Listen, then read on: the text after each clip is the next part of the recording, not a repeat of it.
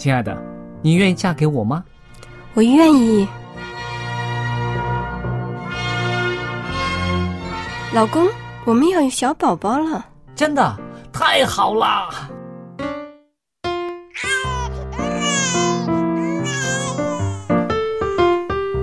妈妈，妈妈，看我画的画，好看吗？真好看，宝贝画的太棒了，拿去给爸爸看看。爸爸妈妈，我去上大学了，你们多保重身体，我放假就回来。出门在外要注意安全。好好吃饭，天冷了，别忘了多穿衣服。好了好了，别多唠叨。给家里打电话哦。孩子啊，啥时候回来吃饭呐、你爸想你呢。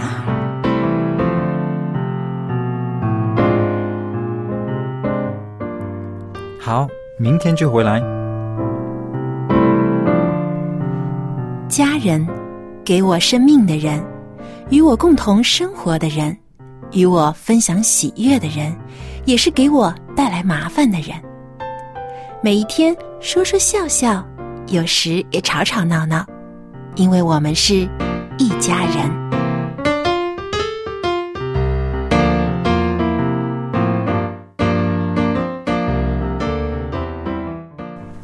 众朋友们，大家好！您现在收听的节目是《一家人》，我是肖佳丽，在这向您问安。同时呢，我们的播音室里面呢也有几位好朋友在这儿，大家跟我们的听众打个招呼吧。大家好，我是 Billy。大家好，我是 Jerry。大家好，我是陈宇。谢谢大家来到我们的节目中啊！今天呢啊，我们来谈谈一个族类，哈哈，这个族类呢，大家都听过月光族，听过吧？听过月光族月，光族啊，您周围的身边有没有这样的人呢？属于这个族群的人呢？你呀哦哦，没有人愿意承认吧？没有，你看我们成语承认了资深的月光族啊，哦资深的对资深的资深的哎哦。那现在已经脱离了这个族群了吗？要看就看季度啊，哦，要看看看上帝安排。哦，这样子，OK。那我想我们的听众朋友们啊也会明白啊，这个月光族就是说呢，有些人呢，呃，他们的薪水啊拿到手之后呢，还没到月底，或者是刚到月底，那已经是花的光光的了。所以呢，这每月清每月光，所以就被称为月光族了。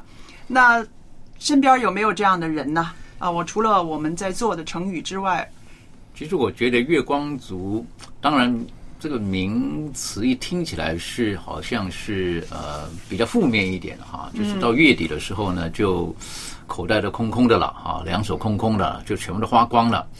但是其实这个有的人成为月光族是被迫的，嗯，因为可能他的收入真的是不高。对，好，有一些人不稳定，不稳定，他他不愿意成为的。是的，那有一些人成为月光族是他自己的选择，嗯，好，他可能收入也不差，可是他就想过着更好的生活，所以就很大胆的，好，就把钱呢就 就我们刚才说就花光了。嗯，所以我就觉得这个要怎么解释呢？如果有一些人他是迫于他的收入不稳定，或他收入不高，而他是迫于现实而成为月光族，这种我是觉得是比较辛苦一点。嗯，但如果现在有一些年轻人，他就选择成为月光族，好，为什么？因为他就觉得说，哎，我口袋还有这个钱，留到下个月做什么？反正我没钱了，我打个电话，我爸妈就把钱弄来给我了，对不对？我我我担心什么东西，然后呢，就跟同学，就周末的时候就去，哎，走，去牛排馆，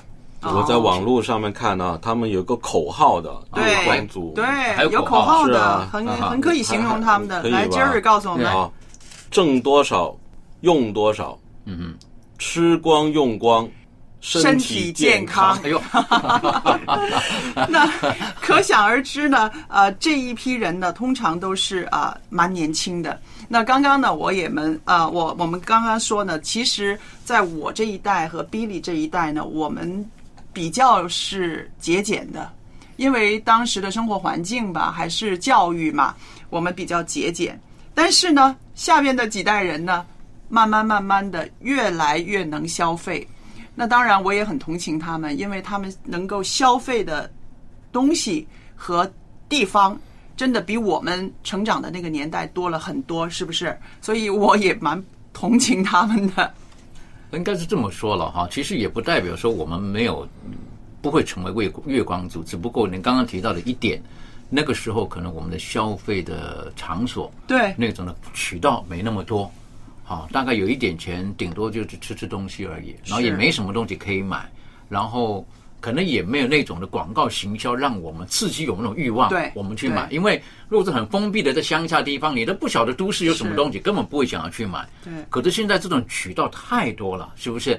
这个随便的这个社交媒体哈，你看着同学，哎呦，他去哪儿打卡了，拍这张照来，哎呀，那我也想去。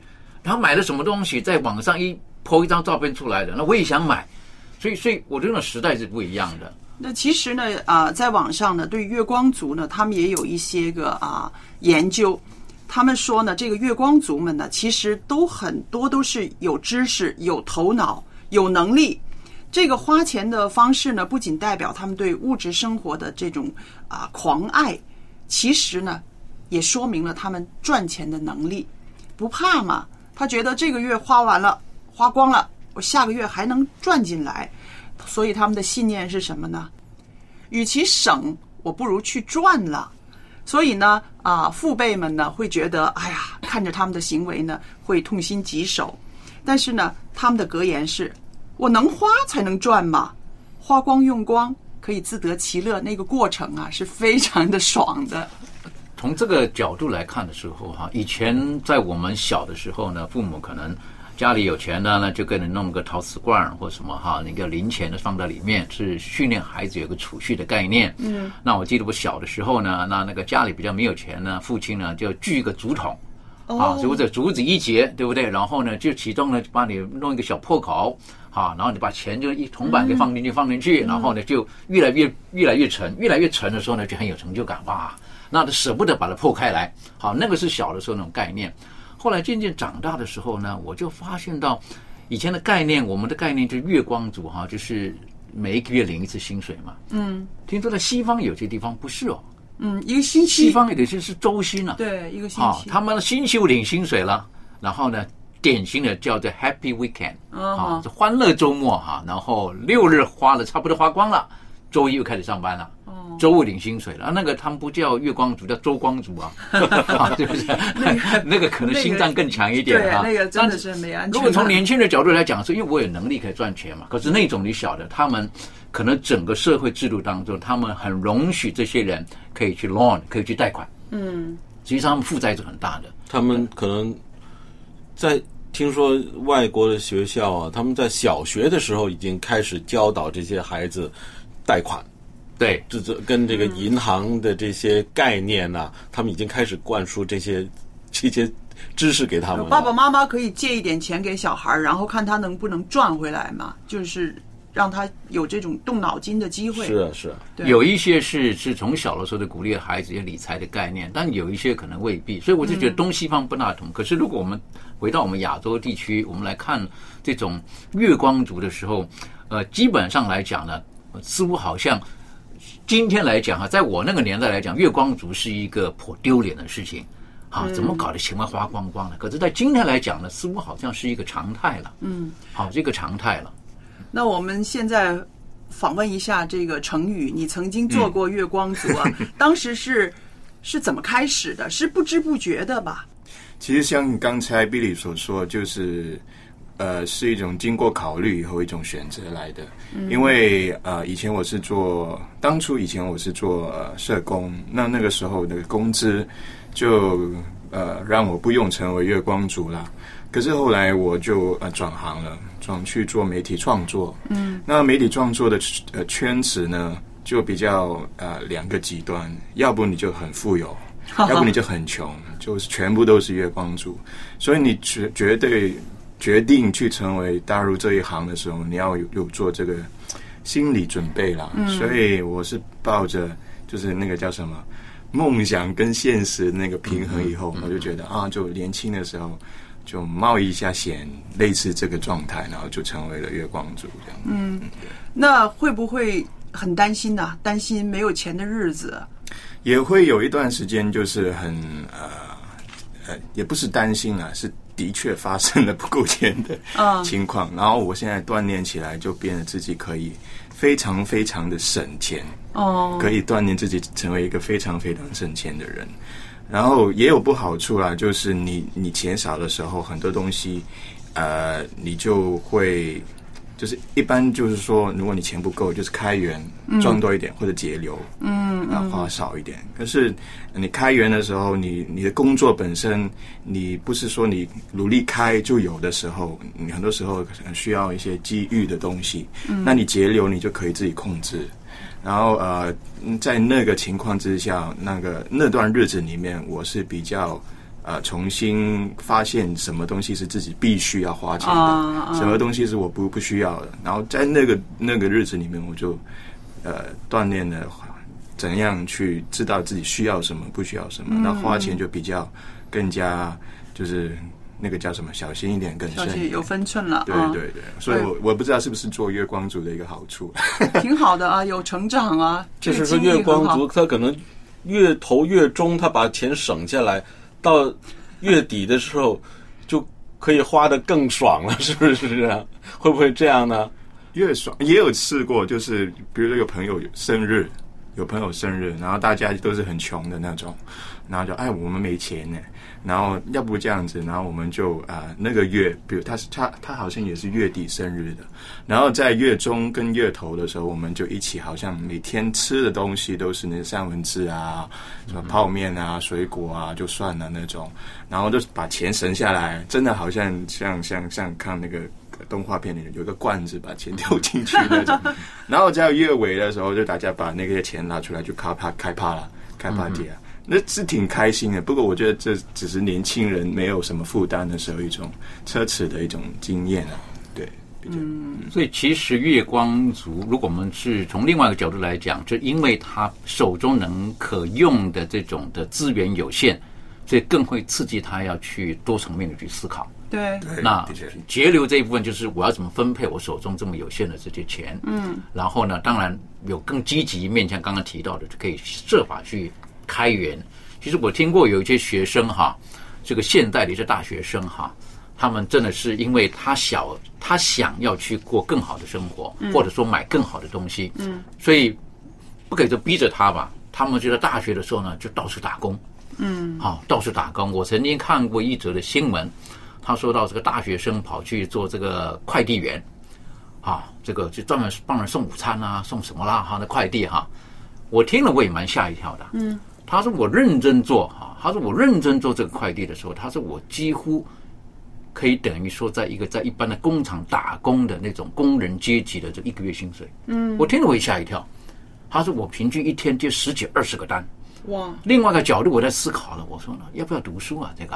啊，这个，可是他可能对他人生有一些的规划，嗯，所以如果说一定硬要把这个月光族套在这种人身上的时候，我是觉得也许他在投资他自己，嗯，他可能很有目的性的，嗯，像刚成语讲的，可能是他是用这些钱是投资在与朋友之间的那种的情感上，是。那种的交流，建立在那个友谊方面等等的，那相对来讲，有一些比较保守的人，他就很担心成为月光族，是因为他可能对自己的那种的能力没有太大的把握。嗯，好，就我我钱花掉了，可能我赚不回来。嗯，第二个为他自己的工作可能也没太大的把握。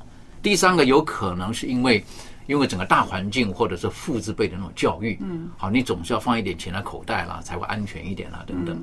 而现在这种孩子可能，或者现在这一代的年轻人，他们对于月光族这种，他们可能不觉得这是一个不好的名词了。嗯，他可能会是不是觉得这是一种锻炼的过程，或甚至是一种能力的展现，或什么？我见过一些年轻人，他的那种月光族的呃概念是怎怎么样的？他是对明天没有希望，他就觉得我今天不花这个钱，呃，明天我死了怎么办？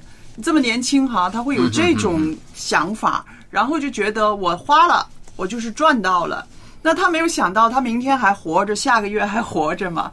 所以呢，他就是觉得就这么率性的，就是觉得我花了，我就现在我享受了，我不要等到明天，谁知道明天有什么事儿？你说的这一点呢，就是我有今天我有去上网去查一下哈，嗯嗯，就是我发现呢，这个月光族啊，跟这个他们有一种名名称叫做后物质主义非常体相似。嗯，这种这种思想啊，现在是在年轻或者是这一代的年轻人、青年人对他们的影响很深。嗯哼，什么叫后后物质主义？大家知道物质主义是什么？就是把这个钱消费嘛，对是要满足这个消呃满足嘛。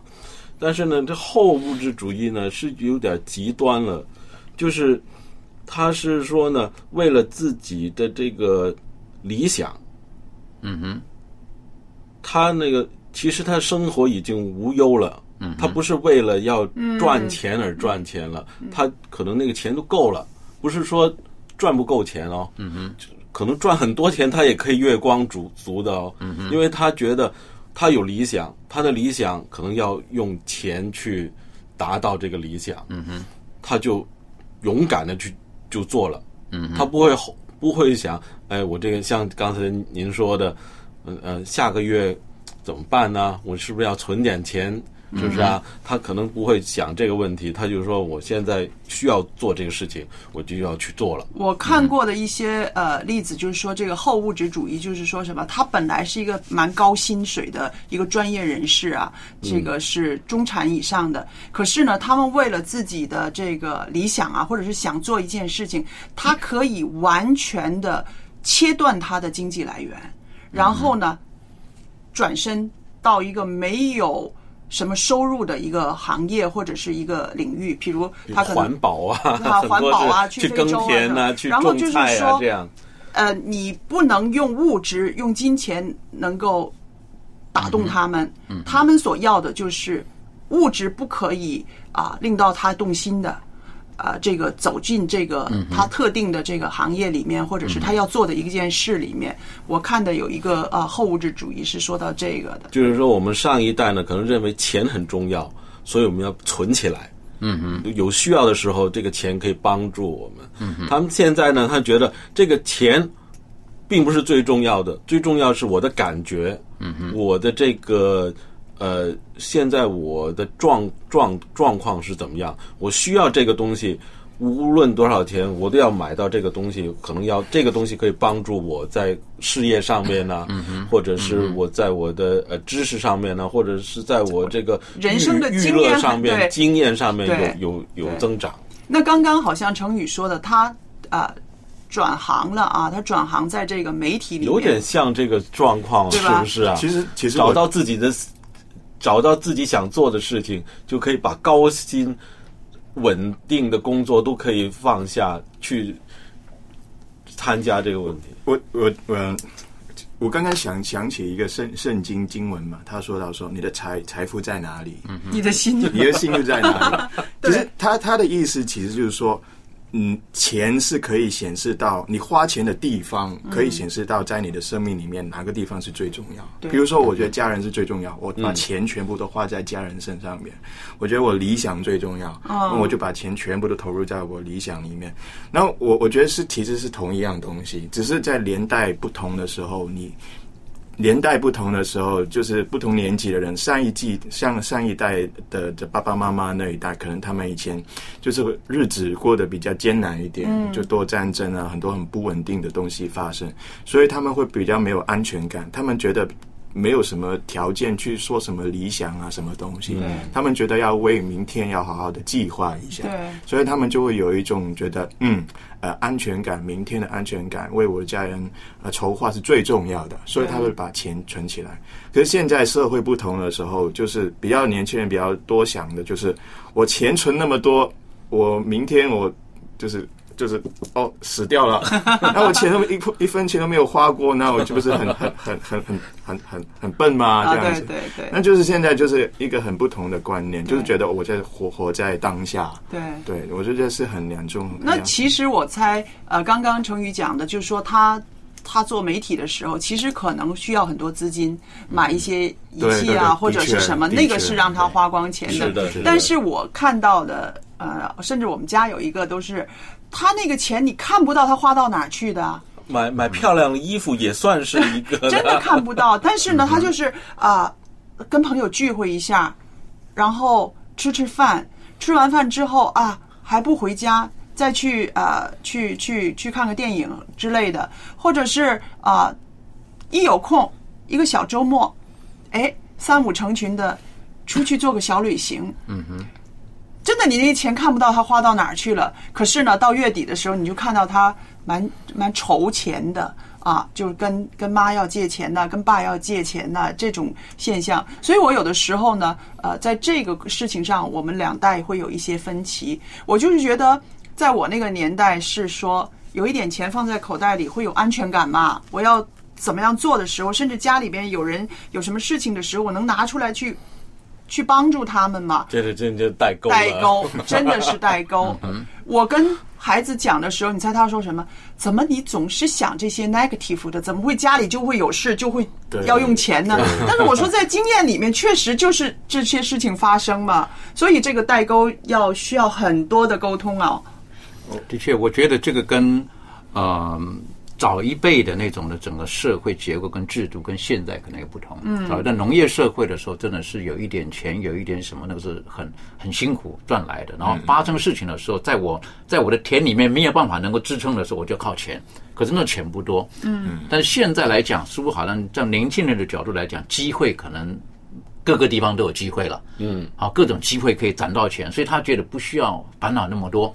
好，以前你不是说在田里面，你离开了田，你就不知道到哪里打工了。现在是不是可以帮人洗碗了，帮人做什么啦？很多店铺啦，可以去打那个零工啊，等等的。那现在可能不一样了，所以刚才提到的这个代沟，这个呢，也是的确，当我们提到这个如何去善用我们手中的资源、金钱的时候呢，嗯，有时候碰见年轻一代的时候，有的时候的确那种的价值观，我们也不能够强放在他们的身上，是的，好，不然的话，他可能会影响到他跟他同才之间的关系。是，其实这个压力是最大的，这个也。是很麻烦的。如果他同才都觉得说应当是这个样子，忽然间讲说我妈妈说，哎呀，妈宝来了。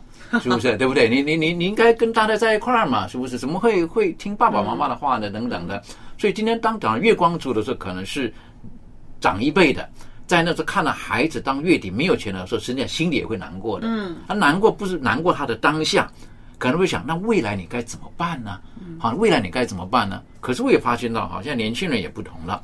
好，这个感觉他是月光族，可是他的钱有的时候都投资在自己的身上。对，例如说，很年轻、很勇敢的，他就去弄一栋房子，把自己弄得很辛苦这个样子。嗯，啊，但是实际上也是月光族，嗯，好，也是月光族，可是他的钱是是叫怎么讲？投资他自己的未来。对啊那我认为这是一个有智慧的月光族啦。那如果说月光族就是。就像您刚刚提到的哈，这个钱都不知道花到哪儿去的哈，啊，这个就就会让人比较操心一点了。是的，是的。但是另外一方面，可能他在当下的那种社交精神的那种的叫所谓的生活吧，可能很丰富的。但是呢，我也想开了。我想收音机旁边的那些个做父母的，你也别不用担心。我始终觉得哈，他经历过他自己的这种啊经济方面的困扰经验之后，他必定会有所学习。嗯嗯，如果我怎么跟他说没用的，这是我的经验，是不是？一定要他自己经验过，他为这个啊、钱啊、很发过愁，很难过过。那这个时候呢，我相信他就会学会了。还有一个就是说什么呢？当他成家之后，他有了孩子之后，你看看他会不会真的是留下一些钱出来，为了孩子的教育，或者是为了啊、孩子突然之间有什么需要的时候，我觉得进入婚姻成为父母是他一定要学会理财的一个必经的阶段，所以这一方面呢，我就很放心了。我也希望听众朋友们不至于为了这个事情跟孩子呢啊、吵的呢有这个情感上面的决裂。但相对来讲，比如年轻一代，我发现到年轻一代现在，他们比较敢去，像刚刚成宇所说的，他比较敢去把自己归零。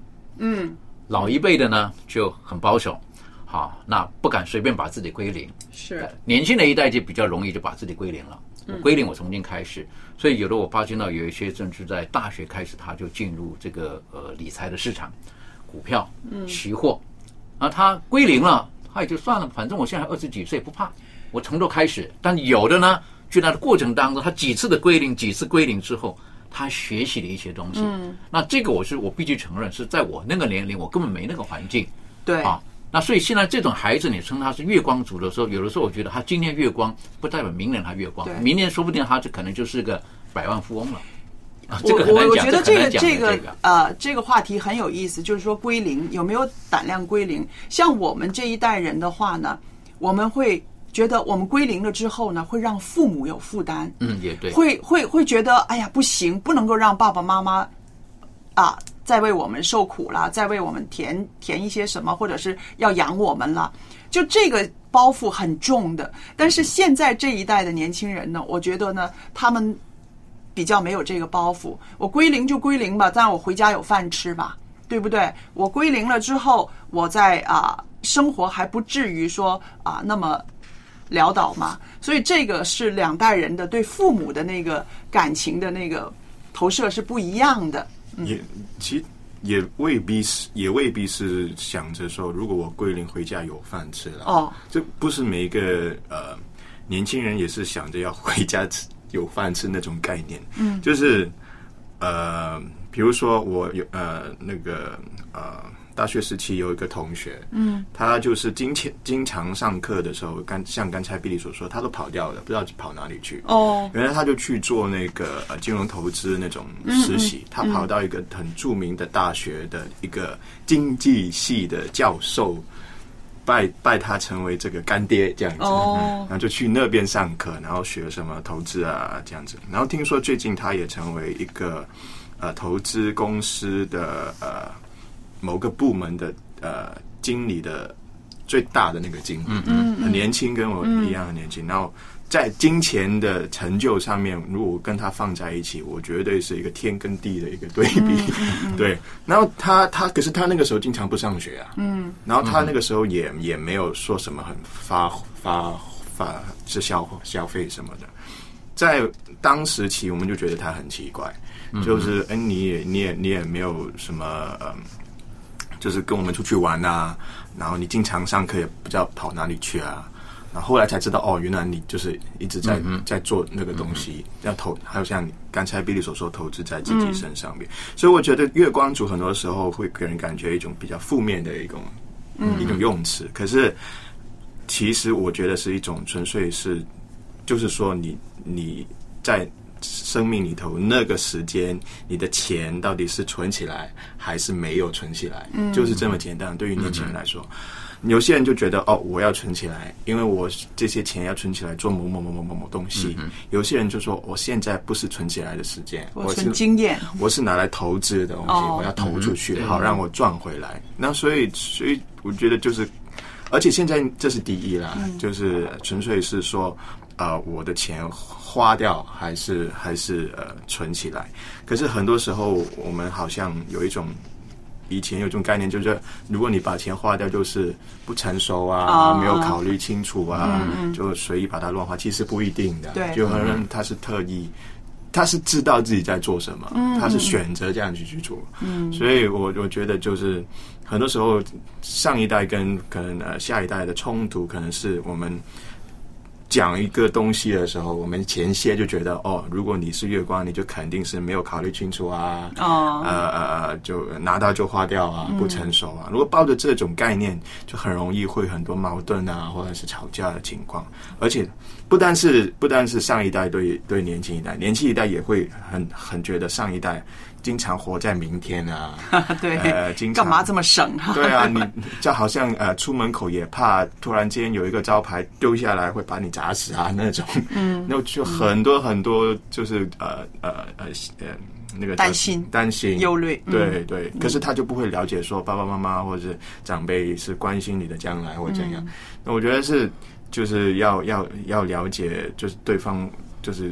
呃，做这个决定或者呃发出这个关心，他背后的想法，所以等于说，花费跟投资是两个概念。两个概念，好，两个概念。比如说钱同同样都是出去，但是它是花费掉了、消费掉了，对还是它的投资？对对啊，如果说他是在人父母看了好像钱都出去了，嗯。可是如果在年轻人觉得我这个实际上不是不是消费掉了，我这个是投资了，另外的投资去买课程了、去上课的等等的，我是觉得这个父母可能需要比较健康的看待这种的话这种的钱出去。可是这也要看父母明不明白你在说什么。对有的时候父母不太了解你搞那些东西，他会觉得你正经的东西不做，做什么嗯就是投对于这个正经式的这个标准，上一代跟下一代又不一样，是吧对吧？你看了上一代跟下一跟这一代啊，啊这个大不同啊！我跟你说一个有趣的事情啊，就是有一个学者啊，他在大学里边做了一个调查，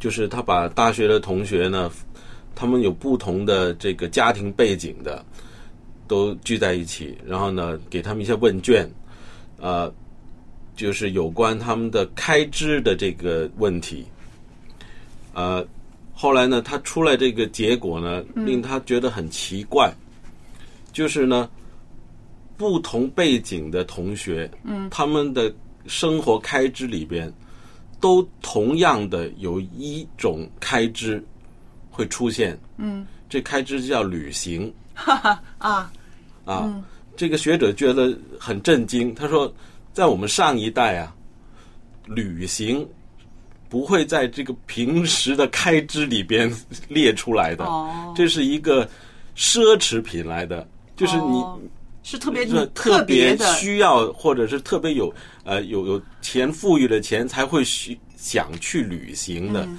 但现在这一代呢，他们觉得旅行啊是必须要有的。嗯嗯，所以这个生活的，就是跟我们都饭老了，就是跟吃饭买衣服是一样的。对对对对对。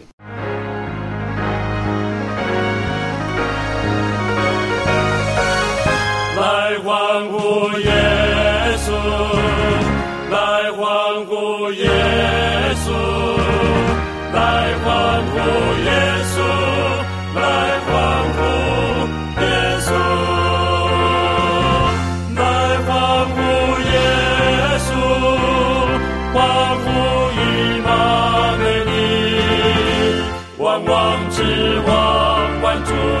之主。明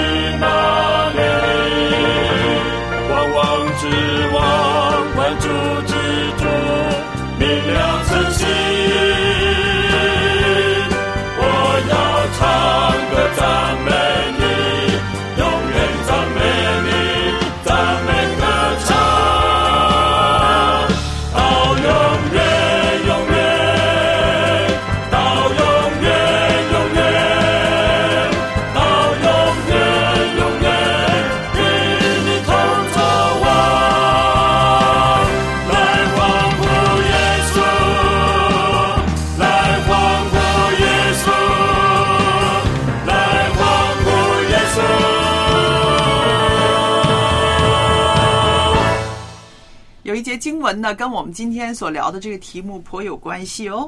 在箴言十四章二十三节说：“诸般勤劳都有益处，嘴上多言乃至穷乏。”太多旅行乃至穷乏，会不会？月光族就变成这个叫做月富族了。除了月光族之外，是不是还有一个月欠族？月欠族对，就是说他不光是啊、呃、花光光，他甚至每个月会欠债，是吧？是的。呃，这个就比月光族更令人担心了。嗯，的确啦。如果说月光族，刚刚我们的分享和我们彼此的探讨，我是觉得还可以，还可以接受。那如果月欠族，可能分两种人了。嗯，好，分两种人，就是一种人是，呃，他真的借明天的钱；嗯另外一种人，我可能只能形容说他是非常聪明的人。啊，所以，所以他他投资的很远，他是借时间，哦，他是借时间，无钱买时间。那他他他可能投资的更远一点哈。从我们，因为我们老一辈的哈，我们可能就是那思想是比较就一条直线的思想，就是有钱没钱定了一切。可是这些人可能他不觉得，他觉得说，嗯，他已经可能看到一年之后的事，两年之后的事情。嗯，所以在这个时候，你觉得说，哇，你身上背着这么大一个包袱干什么？哈，老一辈的就觉得最好是一点债都不要有。可是。现在的不一样了。所以这个欠是真的他乱消费欠呢，还是他很有智慧的去做这件事情？其实啊，最恐怖的就是他用那个信用卡欠债的话，哈，那个利息是很厉害的，是不是？是的，嗯，他那个就是说，他几个月之后就已经利息多过他本钱了，所以这个呢，令到很多的我们早早几年也都知道，那个很多大学生呢，毕业还远着呢，但是呢，已经要宣布破产了。因为我知道啊，在啊，在香港的这些大学里面呢，很多银行很会做生意。他去学校里面，他去跟学生说：如果你开我们的账户，申请我们银行的信用卡，我们这个银行的信用卡上有你大学的名字，有你的名字，甚至还有你的学校的建筑物。哇，那些学生们会觉得独一无二的嘛，这个社会上能有这个卡的人不多呀，所以就都会去申请。一种身份的是不是象征？是一种身份的象征。可是呢，他自己的自律能力没有那么强的时候，两个月就已经爆了，是不是？跟着下来呢，就再申请一张，然后这张卡 cover 那张卡，就这样子过日子，到最后家长呢就要把这个卡片给剪了。最近这十年吧，我觉得已经算是比较情况没有那么严重了。嗯，因为现在呢，电视的广告经常都会有就就教人家说这个什么呃债务重组嘛，嗯嗯，就是他会把你这些债务，就是有的人呢以前以前就是有这个问题，就是信用卡欠款太多，然后呢，信用卡公司一直要你付这个利息，利息重叠的这样加上加上去嘛。如果你每个月是还基本的这个呃利息利息基本的最低还款呐、嗯嗯是永远都还不清的。对，是啊，所以现在有一些公司呢，就帮你说呃重组，他就把这个钱呢，他一次过帮你付了，然后你再慢慢的再还给这个贷款公司。但我觉得现在如果讲到这种金融货币的时候啊，我是觉得就可能我们要认清楚，呃，信用卡跟金这个什么现金卡的不一样，嗯啊，都称为金融的这种货币，但是现金卡是你里面你必须要有钱，你才能够去去消费。但是很可怕的是信用卡，你没有钱，可是你可以先用，啊，你可以先用，因为你你信用就是你的一个人的信用嘛。对我相信你，好，没关系，可以了。那信用卡一样的，就等于说你银行还没有钱，我先借给你，那我相信你月底会来还钱，可是你还不出来，我就要收你的利息。嗯，那那个是一个很可怕的一个陷阱。为什么？因为当你在使用信用卡的时候，你比较不会有那种钞票在口袋变少的概念。对呀、啊，你就刷一下，如果你所有的钱都装在口袋里面哈，这个诶越来越少，你会知道没钱了。可是信用卡你没有感觉的，你就一直刷，除非那额度好的额度多少你刷到了，你不能了。那刚刚提到的嘛，一张不够两张，两张不够三张四张嘛，然后以卡养卡，好就这样子，那是很可怕的，那债务是很很可怕的，是不是？那个那个不知不觉哈就来了。所以我就记得以前有一个这个呃，我认识的一个学弟，好，那他的那种理财概念，我就觉得也很可爱。好，为什么？他他他真的是典型的月光族。好，他只要是到到快到月底的那个星期左右的时候呢，只要到我办公室门口出现，我就知道 他没要吃饭他，没饭吃了。对啊，他每次跟到我办公室门口讲，哎，吃饭啦，那样子啊，那我就懂他的意思了哈，就带他出去吃饭，一块吃饭等等，然后他常常出现这样，那我就要吃饭了这样子。那我说你怎么管这个钱的呢？可是那时候我发现到，他只要一发薪水的时候，第一个事情钱全部领没有，他他也不欠钱，这是他厉害的地方，啊他不欠钱，他就钱全部领出来，一大把钞票全部放在口袋里面，就这样子，他就告知自己，我这个月就要花这些钱，就把它花完。可是呢，他又有个冲动，他一看了一个很喜欢的东西呢，他就想买。有一天我到他房间去的时候，我吓一跳，我说哇，我说你买这个做什么呀？他买一个好大好大的望远镜啊！好、我说你在房间能看什么东西？都市能看什么？他说你来看，你来看，你看好远好远对面，你看人家窗户里面。我说你看什么东西啊？这个你想，他就觉得很过瘾，那种感觉很过瘾一样，在房间就看啊看啊。那我就很难过。那每次大概快到月底了，哎，快吃饭时间到我办公室一出现，我就知道了，就这样，他他他就没钱了。但是他至少还好，他不会用信用卡。那我问他你怎么没有信用卡？他说：“哦，那个不行，那个那个用下去的话，大概一辈子翻不了身。”他知道他自己的问题，可是人没有办法战胜那种欲望。然后呢，可是他有一点，为什么我常常会跟他一块儿吃饭，帮他付钱吃饭呢？是因为我觉得他很善良。嗯嗯，他常常自己有十块钱，他不会想说我要留着十块钱吃饭。他看到这个人有需要的时候，他十块全部帮助这个人。嗯，这让我很感动的地方。但有的人在这方面呢，很善良，可是他可能不懂得理财。那这种人，我是觉得就就蛮可怕的，甚至有可能变成所谓的这个刚刚提到的月欠族啊。但还好，至少他不会去去借钱。我觉得这这一点是他的优势。可是现在年轻人，我就觉得信用卡是一个很可怕的，是一个很可怕的一个一个陷阱在这个里面，因为因为你真的花钱的时候没有感受到嘛。然后最可怕是那个利息，那个利滚利是很厉害的。然后很多时候这种的，我们说魔鬼藏在细节里哈，他要你签那个那个那个什么那个那个书的时候，发发信用卡给你的时候，很多的条文年轻人根本看都不看就签下去了，所以谁会看呢？那么秘密麻对，他就等着想要的那张卡，等到你还不出钱来的时候，你就知道。对啊，所以我是觉得在，在今天提到月光族这一点的时候呢，呃，我觉得特别是年轻的，可能在这个理财方面要学会更有智慧，是，然后可能也学会要学会自自制，对。好要有那种自制的能力。对，那当然，另外一方面呢，我们也不要小看年轻人的那种潜能，嗯，他们那种对自己的未来的那种的投入、投资啊等等，我是觉得有的时候我们也是要肯定他们的。是的。接下来呢，啊，春雨为我们介绍一首诗歌。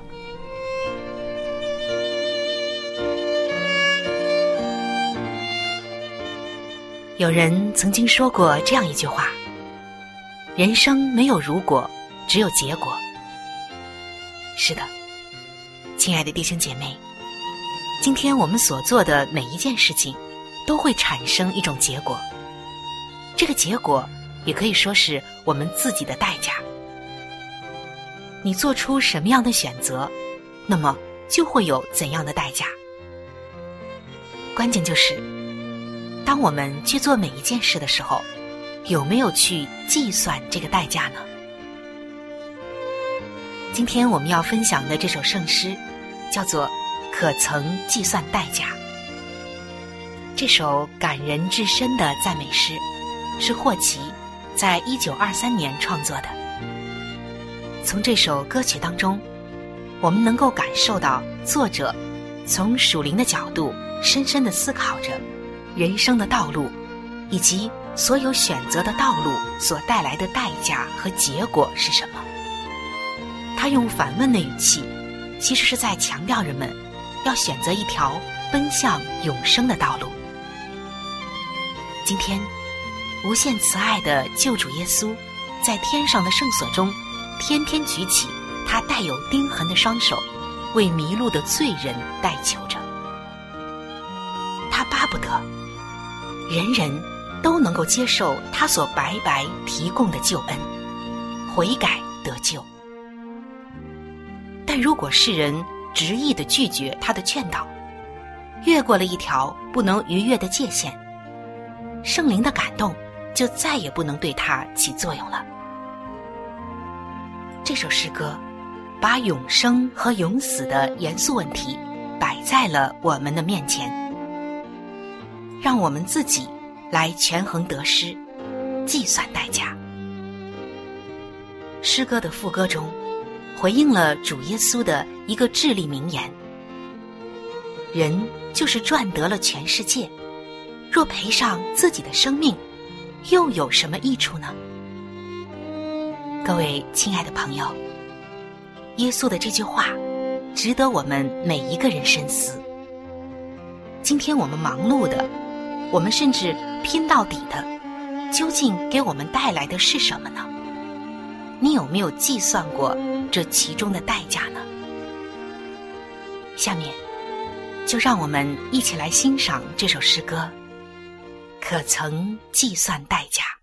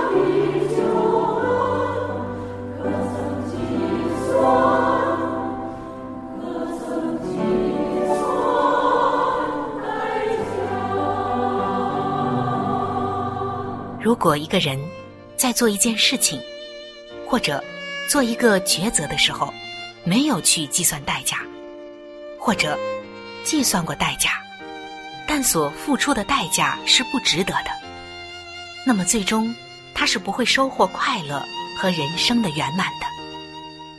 但如果我们愿意去计算代价，我们去计算这一个代价是否给我们带来真正的永生，那么结果会完全的翻转。在圣经中，上帝告诉我们说：“我今日呼天唤地的向你做见证，我将生死祸福陈明在你面前，所以你要拣选生命，使你和你的后裔都得存活。”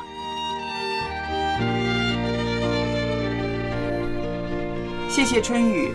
那刚刚我们讲了这个月光族，还有月欠族。那其实呢，我手上有一份资料呢，它是说到，呃，根据二零一八年呢，他们的调查呢，就说有超过两成的白领是处于负债的状态，而在存款方面呢，他们有百分之二十二的人呢，他们都表示不仅没有存款，还有欠债。那么存款在一万到三万的人呢，有百分之二十；存款有五万以上的呢，有百分之十七。那么在众多的人都有这样的环境之下呢，我们看到其实存款的人加起来呢，也不是很多的，是不是？它也就是百分之三十几。那么另外那一大大部分人，百分之六十几的人呢，有的是欠债的，有的是月光的，有的是呢啊刚刚够，也不欠债，也没光，但是呢刚刚够，因为他没有存款嘛，对不对？所以我们看到现在的年轻人的他们的消费哈是很有意思的。总之，钱总有地方花，你说是不是？嗯，当然了，我们会觉得好像这个钱总是不够花嘛。一般人来讲哈，一般这种上班族，然后学生更是一样的。可是我就觉得，如果说我们长期让自己一直是在一个不可预期、不非非计划性的一种的负债的情况之下，我是觉得不单单是经济上的压力，嗯更重要是造成一个人精神上和心理上会有那个压力。好，我所以我就觉得这种刚刚提到的，如果说是有计划性的，那那种可能不会成为压力。可是，在非计划性的当中，有的时候月底了，没有钱了，好，那那或者说应该基本的生活都有一些有一些快熬熬不过去了，那我认为那个就会造成精神的压力。那如果长期在这种的，原谅我这么说了哈，长期在这种恶性循环当中的话呢，我是觉得并不是很健康的。是，所以还是要鼓励一些，无论是年轻的，或者是本身现在面对这种的很现实的情况，是每个月钱都花光的人呢，如果嗯不是有计划性的，我是觉得必须要在生活上做一些适度的调整了。是，那还有一个呢，就是说，其实，在社会上呢，有一些刑事案件，很有一部分呢，它也是牵涉到这个啊负债，或者是被钱债逼得走投无路的时候呢，就走上了这个犯罪的道路。那这个其实是更大的遗憾，你说是不是？本来一个消费模式，我们很难说它是对还是不对，好还是不好，不至于啊提高到这个犯罪的境界，是不是？可是因为被被钱财啊捆绑吧，我们想被这个债务捆绑，把他逼到绝路上的时候呢，他自己呢选择了一个犯罪犯险的一个路上的话呢，我觉得这就不单单是一个消费的问题了。嗯，看见这社会新闻当中的时候，有的时候这种会会在金钱上面会到后来他必须铤而走险了，大概有几种情况，一个就是可能是属于这种卡奴，啊，欠债欠太多了，好，他就想铤而走险，看看可不可以有一次是什么方式呢？看看是不是可以就就弄到什么钱。那有的人呢，可能就是用比较直接的不好的方式去抢啦，去偷啦。那有一些呢，铤而走险的呢，可能就会进入到另外一个，也是一个负面，我认为不是很正常的一个循环当中去，可能就是用赌了，嗯去赌博。他希望用小小的钱，看看可不可能赚到更多的钱，然后来还他的这个债。但我们发现呢，大致上这种路都是行不通的，而且都不是不是很好的。嗯所以有一句话讲说，呃，十个年轻人有九个月光族。实际上，我不认为完全是这个样子。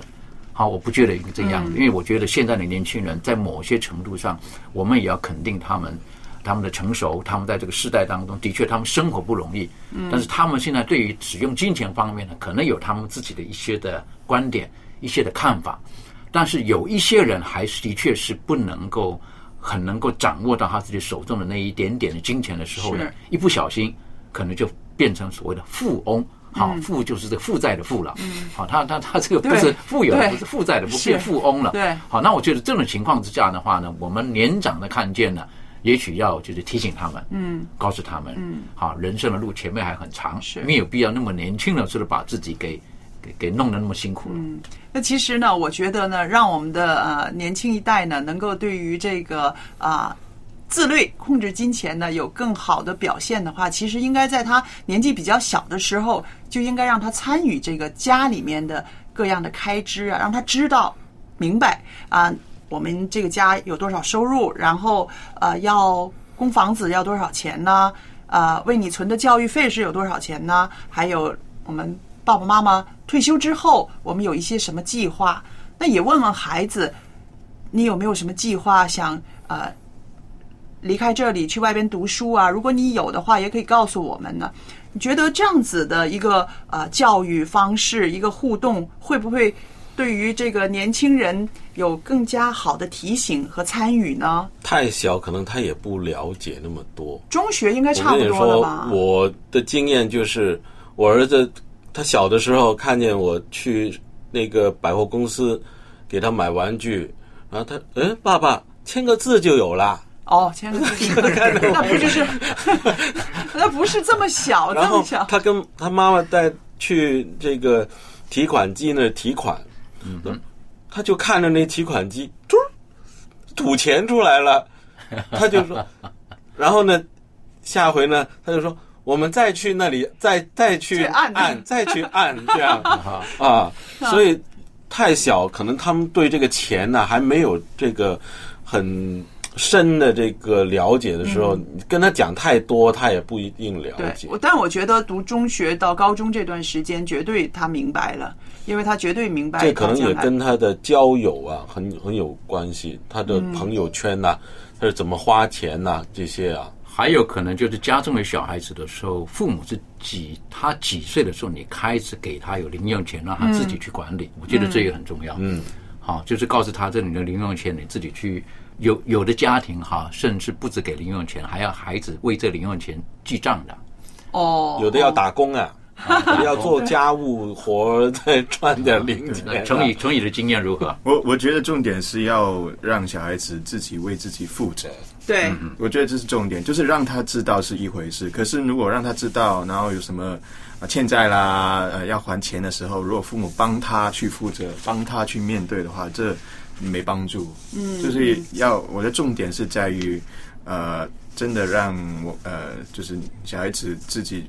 嗯，完全去面对所有东西，去就就算你啊、呃比如说哦哦，我真的，呃，我听过一个比较极极端的例子，就是说他真的呃有个小孩子真的欠了很多钱，嗯，然后父母坚持不还，哦，宁愿带小孩子去做什么呃。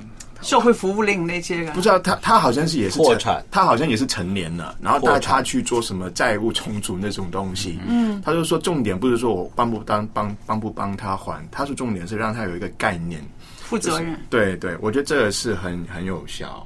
对，所以可能大家都消费的模式一样，可是如果一个他有一个抱着一个心态说哦，父母会帮我搞定，那这个真的是很危险。